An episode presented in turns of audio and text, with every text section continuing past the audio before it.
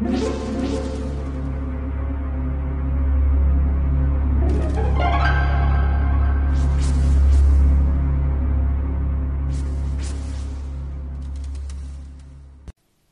家好，我是小依依，欢迎收听一分钟。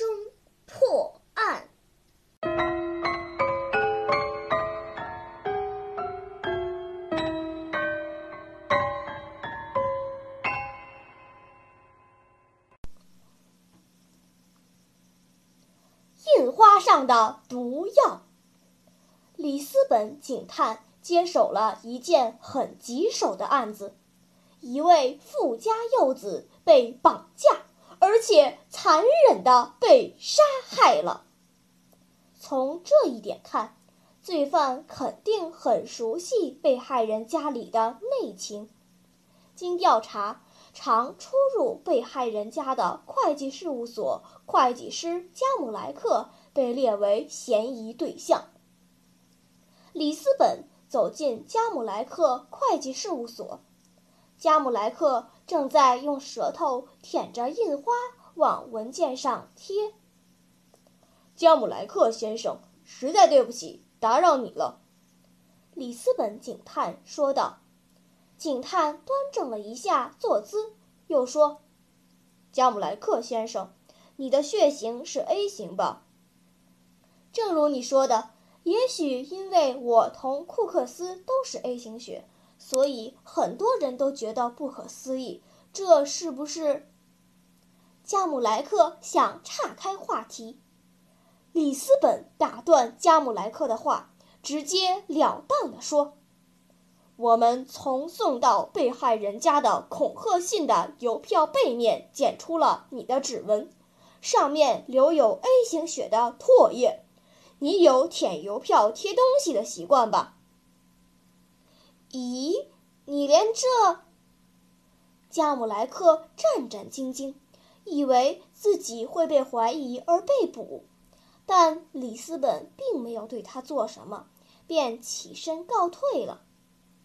然而，加姆莱克当晚便死了，样子极像自杀，而且在他的抽屉里发现了装毒药用的小瓶儿，但并没有发现遗书。里斯本后悔不已，他急忙走到解剖室，同担任加姆莱克尸体解剖的法医攀谈起来。谈着谈着，法医突然想起来了什么。说：“对了，加姆莱克是非分泌性体质。糟了，加姆莱克不是绑架罪犯，他是被罪犯所杀，而后又被伪装成自杀的。”里斯本猛然醒悟，马上通知警察逮捕加姆莱克的会计事务所合伙人库克斯。请问？凶手为什么是库克斯呢？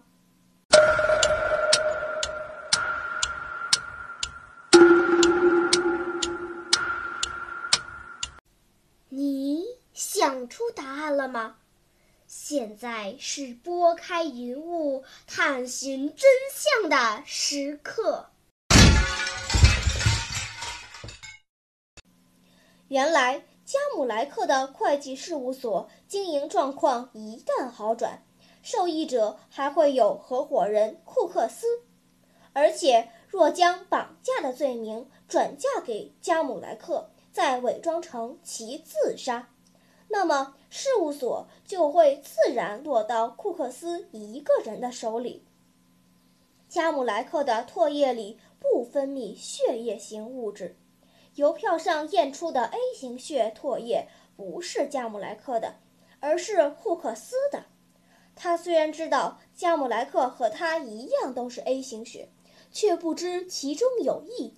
于是他搞到加姆莱克碰过的邮票，再由自己舔后贴到恐吓信上。加姆莱克有用舌头舔印花的习惯，库克斯事先在印花上抹上毒药。这样，加姆莱克就会不知不觉地中毒，然后库克斯再把加姆莱克伪装成自杀的样子，以转移视线。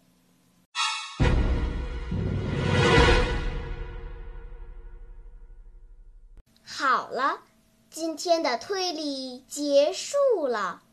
小朋友们，你喜欢听悬疑推理故事吗？如果喜欢，就请关注小依依讲故事吧。在喜马拉雅 FM 上，我将为你呈现更多谜一样的故事。